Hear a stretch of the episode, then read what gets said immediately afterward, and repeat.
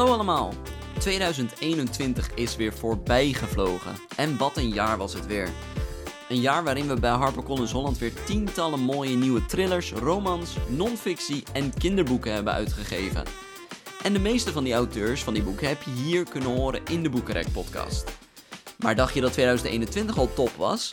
Dan wordt 2022 nog mooier. De komende maanden ontvang ik hier in de Boekenrek podcast weer verschillende nationale en internationale auteurs om te praten over hun jeugd, hun passie voor schrijven, gekke hobby's en natuurlijk hun nieuwe boeken.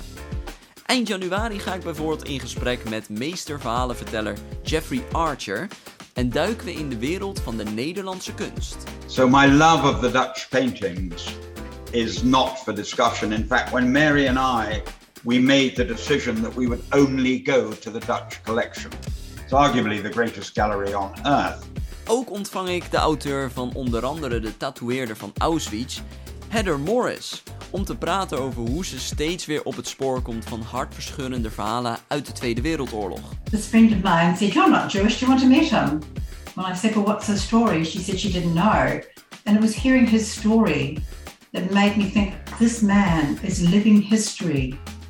He's now trusting me with this incredible historical account of his survival. I need to write it down. En in 2022 verschijnt er ook weer een nieuw boek van onze eigen Marieke Nijkamp. En in de podcast hebben we daarom een uitgebreid gesprek over diversiteit in boeken. Genderdysforie is wel iets waar ik gewoon heel bekend mee ben. Dat je niet prettig voelt in je eigen lichaam, omdat het niet, uh, niet past bij je zelfbeeld. Maar ja, wat, wat is er dan? Kortom, genoeg reden om ook weer in 2022 weer veel te lezen en natuurlijk naar de Boekenrek podcast te luisteren.